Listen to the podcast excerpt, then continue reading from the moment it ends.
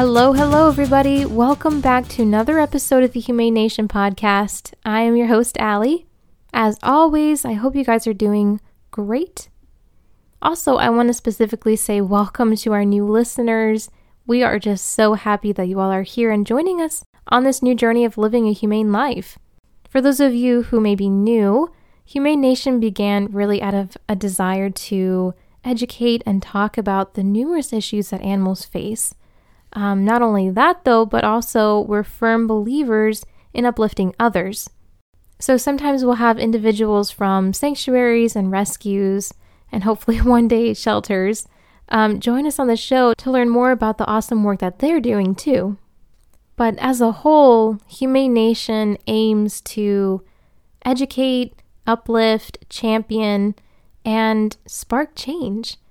Today's episode is kind of more specific to people who may still be wondering how they fit into this community. Uh, you know, the animal rights, animal welfare community. And the reason why I'm just combining the two is because, you know, as I mentioned in the previous episode, I kind of tend to use animal welfare as just a really broad term because, in my mind, it's something very different than what it actually means. So, to help kind of fight that confusion or uh, misunderstanding, I'm just going to, you know, include both terms so that there's no exclusion from one side. So, the animal rights, animal welfare community. You have something unique to offer animals and your own skill set. So, anyways, before I get too wrapped up in talking about that, let's first talk about some animal news. In Florida, police arrested a Massachusetts man in a stolen U Haul truck. According to the WMUR 9 News, police found 37 cats, two dogs, and an elderly woman in the stolen U Haul. Steve Martell claimed to be running an unlicensed animal shelter from the stolen truck, and he also claimed to be the caretaker of the elderly woman. Police said that animals were in extremely poor conditions some animals even had urine sores on their paws, and the elderly woman also had large open sores on her legs. Martell is now facing over three dozen charges, and I'm sure some of those are probably in relation to animal cruelty. Meanwhile, today, Tuesday, September 20, in Fargo, North Dakota, according to the Valley News Live, Three Dog Bakery, a local pet bakery, is hosting a puppy shower for Homeward Animal Shelter, which recently welcomed two litters of puppies. The celebration meet and greet puppy shower is from 4 to 6 p.m. today. You know, I actually kind of think this is a neat idea. Personally, I've never heard of a puppy shower before, but maybe those are the kinds of themed meet and greet events that are just unique enough to capture the public's interest. I'm really curious to know what our um, rescue and shelter friends think of that. But while I was trying to find some news to share with you guys today, it seemed like almost every other article was about a shelter being maxed out of capacity. There's really a common theme that's afflicting most U.S. shelters right now high intakes partnered with low adoption rates. We've talked about this on the show before but you know, people are back to in person work and school, and housing is limited for families with pets. Not to mention the financial climate right now, which is pretty much affecting everybody, is it's really hurting people. There are many different reasons why less people are adopting. But that's kind of why I think it's interesting to see how individuals and organizations are thinking creatively about ways to increase community involvement. You know, for example, this puppy shower. Alrighty, you guys, that wraps up our news portion this week. Let's jump into today's topic. So, you guys actually inspired me to talk about this. You know, our community, the animal welfare, animal rights community. I was beginning to feel honestly a little bit isolated. Um, I mean, don't get me wrong, I love what we do here at Humane Nation, but it's obviously different than the rescue world or the sanctuary world. You know, what we do isn't as clear cut. And I was thinking, like, hmm, who who can I talk to about some of the struggles, you know, we're facing at Humane Nation? And um by the way, this is by no means trying to be a, a sad woe was me story, but this is just truly what I was thinking and feeling um, you know, the past couple of weeks. And then finally last week, you know, I was just really feeling down because the negative comments and we weren't really growing and uh, felt like we've plateaued already.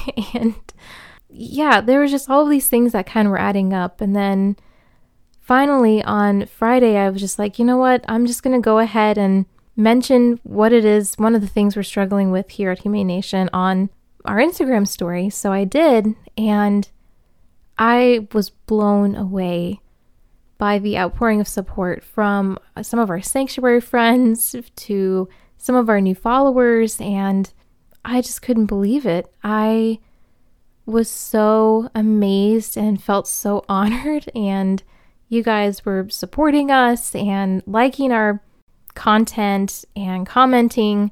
Um, you know, Friday was a really, really tough day for me. I mentioned this on my Instagram story on Saturday, but it was really difficult because my husband and I had to say goodbye to our our Wilbur, our rabbit, and um, that was really really challenging because obviously you know we love him and saying goodbye it really is painful and I'm sure many of you know this, but it was just a really dark day for me and seeing how you guys just showed us so much love and kindness and support, I realized this is my community. You guys are my community. Humane Nation aids this community and the animals that we all love so deeply. Sure, what we do is different than the work that sanctuaries or rescues do, but we're still part of this larger picture. And if you're an animal lover and maybe struggling to figure out where it is that you fit into the big picture of animal welfare and animal rights, this is the episode for you because I truly believe that everyone has something to offer. You have your own unique interests and your own unique skill set, and you belong here. There's room for everybody, and I think that's what I'm I'm trying to get to is that there's room for everybody and what you're good at or what you're interested in can be used to help benefit animals and this mission that we have, which is to provide a safer and more humane world for them because they deserve it. They're living beings. They have their own individual personalities and they feel pain, they feel emotions. Um, I think this that's just overall what we're all hoping to accomplish, right? So there's room for you here. So, in this episode, we're going to be talking about the different ways that maybe your talents or your skills can be used, especially if, you know, they're not as clear cut. I think the best way to go about this is just to break it down into categories. So, I want to start with those who may be more interested in the arts or have a more creative side that they love or are very skilled in and want to use that to help animals and to help this community. The good news is is that there is plenty that you can do if you have any sort of artistic skill. um, personally, I cannot draw to save my life. I've mentioned that in a previous episode. it doesn't just mean drawing. If you are skilled at sewing and can sew blankets for shelter animals, or if you're skilled at crafting and can craft some amazing gifts that could be used during an art fair that a shelter provides or that a shelter hosts. You know, those are things that can be beneficial, not only for the organizations, but also benefiting the animals themselves. If you have a gift when it comes to graphic design work, that in itself could be super beneficial. There are organizations that might struggle with creating eye catching logos or attention drawing uh, merchandise when it comes to fundraisers. You know, these are things that will directly impact animals by helping the organizations they're a part of. If you love baking, that can be used as well. I mean, between making dog treats to hosting a bake sale and raising funds to help your favorite nonprofit rescue or sanctuary shelter, whatever it is that has spoken to you, you know, that uh, that again is a great way to use your interests and skills. A great example of somebody who has, you know, the skill of the arts and is using it to help this overall mission is Cindy from V Gang Crochet. Now, if you're not following her account, V Gang Crochet, I highly recommend you do because seeing the things that she crochets is just so cute and so amazing. But 100% of the proceeds that she makes, that she raises, goes to animal sanctuaries. And I think that is so neat. So thank you, Cindy. Just a little shout out to you. Go follow V Gang Crochet and see what she's up to. Obviously, there's more we could talk about in regards to what you can do with different artistic abilities, but let's move into technological abilities. Now, this is something that I personally lack, but there are people out there that just have such a talent when it comes to technology and all that comes with that. I think that there are several big ways that you could help an organization when it comes to technology. And specifically, what I have in mind is website design. This is kind of a big one. If you have any sort of skill in WordPress or Wix or any of the other websites that people tend to use, you know, helping an organization maintain their website is a major help. You know, this could include helping a rescue or shelter maintain their website by updating their adoptable pet page, which could also include their Petfinder page. When people are on Petfinder and they see, oh wow, this looks like a really interesting dog or a really interesting cat, and they go in to read the description and there's nothing there. You know, now the pet may be at the shelter even longer because no one knows what that particular animal is like. So, helping the organization keep up with things like that, their website, their Petfinder, is a major help. And it helps the animals have more exposure and also helps people know okay, this organization actually stays up to date. I know I can trust them by regularly looking at their website to see if they have any new adoptable animals. You know, personally, this is something that I find very time consuming is coming up with content to put on social media and also creating that content. But if you have a skill when it comes to social media or you enjoy that aspect of it, that might be a great way to dedicate your time for an organization so that more people see them and by extension see the animals that once again are part of their organization.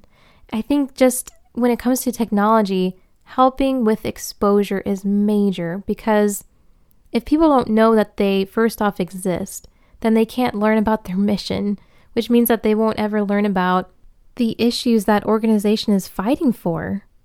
And in return, no progress is made. So exposure I think is really key when you're helping in this sort of tech- technology area.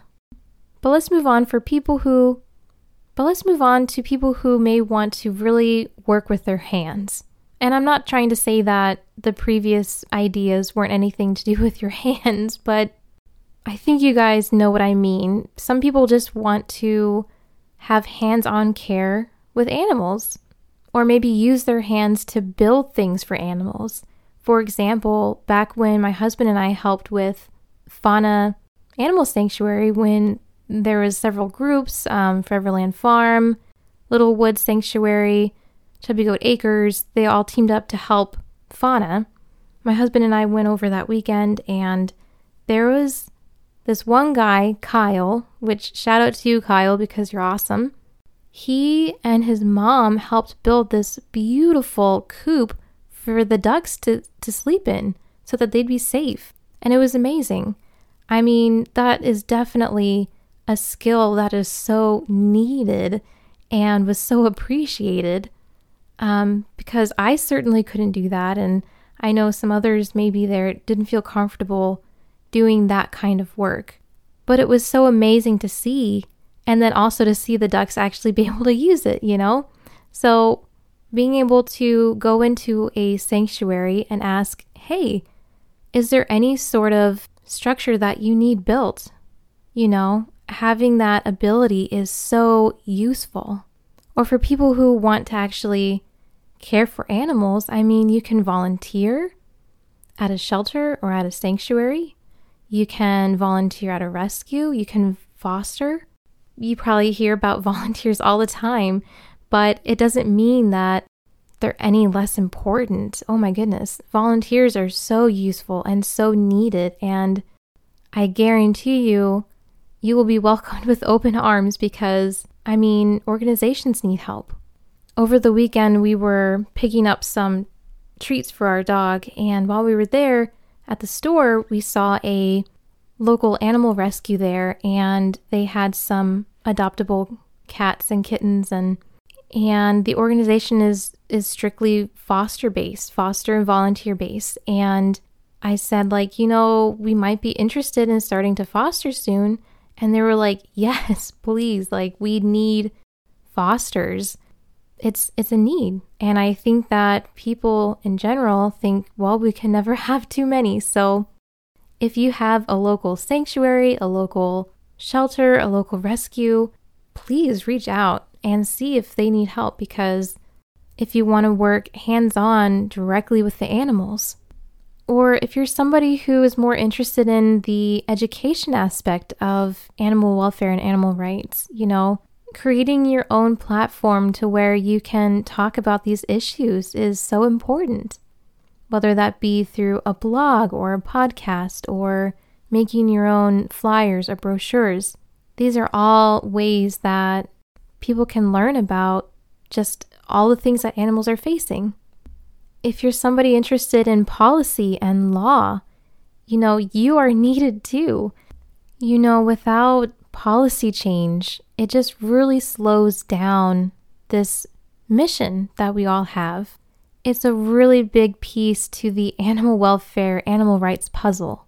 So, if you have an interest or talent when it comes to conveying these issues to lawmakers, you know, that's really big. Or if you're working with a larger organization and they need people to call supporters about a bill, you know, that is big. And that's equally as important. But you know, if you've been listening to this episode and thinking to yourself, yeah, that's great, but I actually want to do something that's outside of my skill set, then that's awesome. Because just because you may not have those skills now doesn't mean that you can't obtain them. You know, thankfully, as humans, we're pretty adaptable and we have the ability to learn new things and gain new talents. So, if you see someone or an organization that is doing what you're wanting to do, contact them and see, like, hey, what are some skills that I would need to do something like this? Or maybe start practicing to get those skills up. You know, this is just so cool to see what everyone has to offer because there is so much. You know, bottom line from what I was saying earlier is that there is room for everybody. There's room for all sorts of skills, there's room for all sorts of talents. Each of us brings something unique to the table, and we all do it slightly differently, which I think is so cool. And you know, I'm sure there's even more things that I haven't even touched on when it comes to just all of the ways that you can help. Um, something that popped into my head earlier, which I forgot to mention, was if you have a love and passion for photography, you know, offering your service to a shelter or rescue and take pictures of the adoptable animals. Because sometimes that's the first impression somebody gets of an animal is what their picture looks like. There's just so many pieces to this big overall puzzle. And seeing how people use their interests or use, I know I keep saying skills a lot, I'm sorry, but using their skills to benefit animals is just so neat and so cool. So don't feel like that you have nothing to offer because you do. So don't feel disappointed if what you're interested in isn't as clear cut because you are needed. You add value to this overall to this overall goal we have and there's a place for you here. So I hope this shed just a little bit of light on just all of the moving parts that help make this community work. And I hope that you'll find your place here too. I hope you guys found this episode useful and maybe even hopefully gave you some ideas about ways that you can help animals and this effort. One quick housekeeping item if you have reached out to us and are waiting for a response via email, um, please check your spam boxes because apparently some of our emails will go to people's spam. Um, so just want to let you know that if you're waiting for us to respond back, please check your spam. As always, you know that we love to highlight your foster pets and your adopted pets by sharing their stories right here on our podcast. You can do that by going to our website at thehumanenation.com and fill out the form called Feature Your Pet. All right, you guys, thank you so much for listening, and we will catch you next time.